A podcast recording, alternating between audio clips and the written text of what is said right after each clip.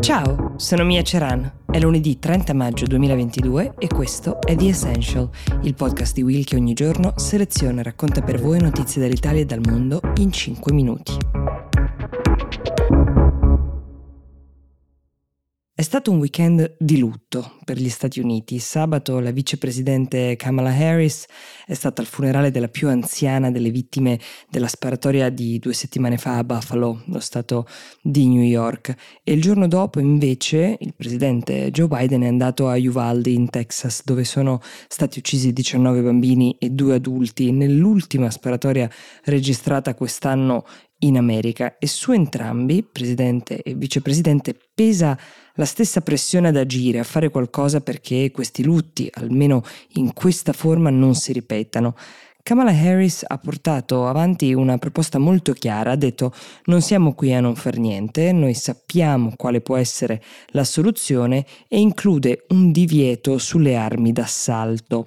La vicepresidente si riferisce alle armi che hanno causato tra l'altro le vittime di entrambe le sparatorie. Sono armi che vengono per lo più usate in guerra, molto facili da ricaricare, quindi permettono anche a persone inesperte di fare un uso molto violento um, e, e secondo lei non dovrebbero essere acquistabili alle stesse condizioni delle armi normali, per così dire. Questa è la principale delle soluzioni in campo in questo momento in America.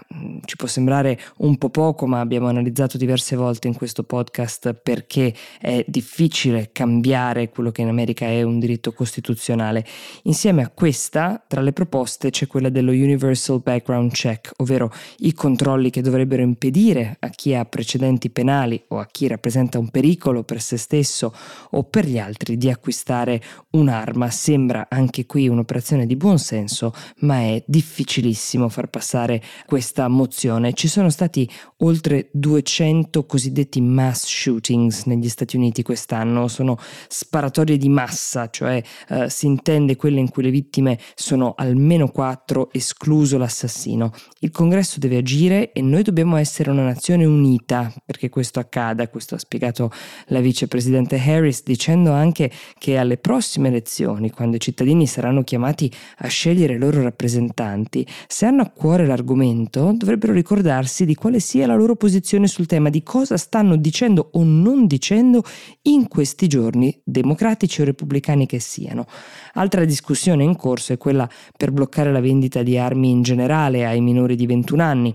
Il ragazzo che ha compiuto la strage in Texas, ad esempio, ne aveva diciotto, non avrebbe potuto acquistare legalmente degli alcolici, ma poteva invece acquistare nella piena legalità delle armi. Su quest'ultima strage, mentre Biden si trovava proprio a Uvalde in Texas accompagnato da sua moglie Jill, che tra l'altro è un'insegnante, infuria la polemica su come si è mossa la polizia, che ha scelto di non fare irruzione nella scuola ma di attendere, perché secondo quello che i giornalisti sono stati in grado di ricostruire, la polizia aveva valutato che o l'uomo armato non costituiva già più una minaccia o che fosse troppo tardi, troppo pericoloso per entrare. Lo stallo è stato poi interrotto dai federali, che invece hanno fatto irruzione uccidendo il ragazzo, quando però aveva già ucciso a sua volta ventuno persone. Per essere precisi, le sparatorie di questo genere sono state duecentotredici in America dall'inizio di quest'anno, seicentonovantadue nel duemilaventuno e seicentodieci nel duemilaventi. Nel frattempo il presidente russo Vladimir Putin questo fine settimana legiferava per allargare la possibilità di entrare nell'esercito russo anche ai quarantenni. Fino ad ora la leva era aperta dai diciotto ai quaranta anni per i russi e dai diciotto ai trenta per gli stranieri che si volessero arruolare. Ovviamente ci sono diverse interpretazioni di questa mossa. La prima è quella che vede il leader russo in grande difficoltà. Dall'inizio della guerra in Ucraina, dati ucraini parlano di trentamila soldati uccisi, mentre il governo britannico ad esempio sostiene siano quindicimila. In ogni caso si tratta di numeri molto grandi. Per darvi un termine di paragone, pensate che le perdite in vita di soldati dei sovietici nei nove anni di guerra in Afghanistan durante gli anni ottanta ammontavano in totale a quindicimila. L'altra spiegazione per questa mossa, eh, quella fornita dalle fonti ufficiali russe, è che invece si sta tentando di reclutare soldati specializzati a cui viene richiesto di usare delle armi di alta precisione, che appunto richiedono una certa esperienza, che di solito si raggiunge intorno ai quaranta quarantacinque anni, così come servono anche delle competenze avanzate in ambito medico, in ambito ingegneristico e di comunicazione, tutte figure in corso di reclutamento anche queste. A questo punto la Russia ha un esercito di più di novecentomila soldati e degli analisti militari sostengono che possa smobilitare all'occorrenza fino a due milioni di riservisti. L'esercito ucraino, al contrario, è molto più piccolo, ha circa duecentomila soldati attivi e novecentomila riservisti, anche se pare che abbia arricchito le proprie fila con la grande mobilitazione che c'è stata a favore del paese a partire dal ventiquattro febbraio, quando l'invasione è iniziata.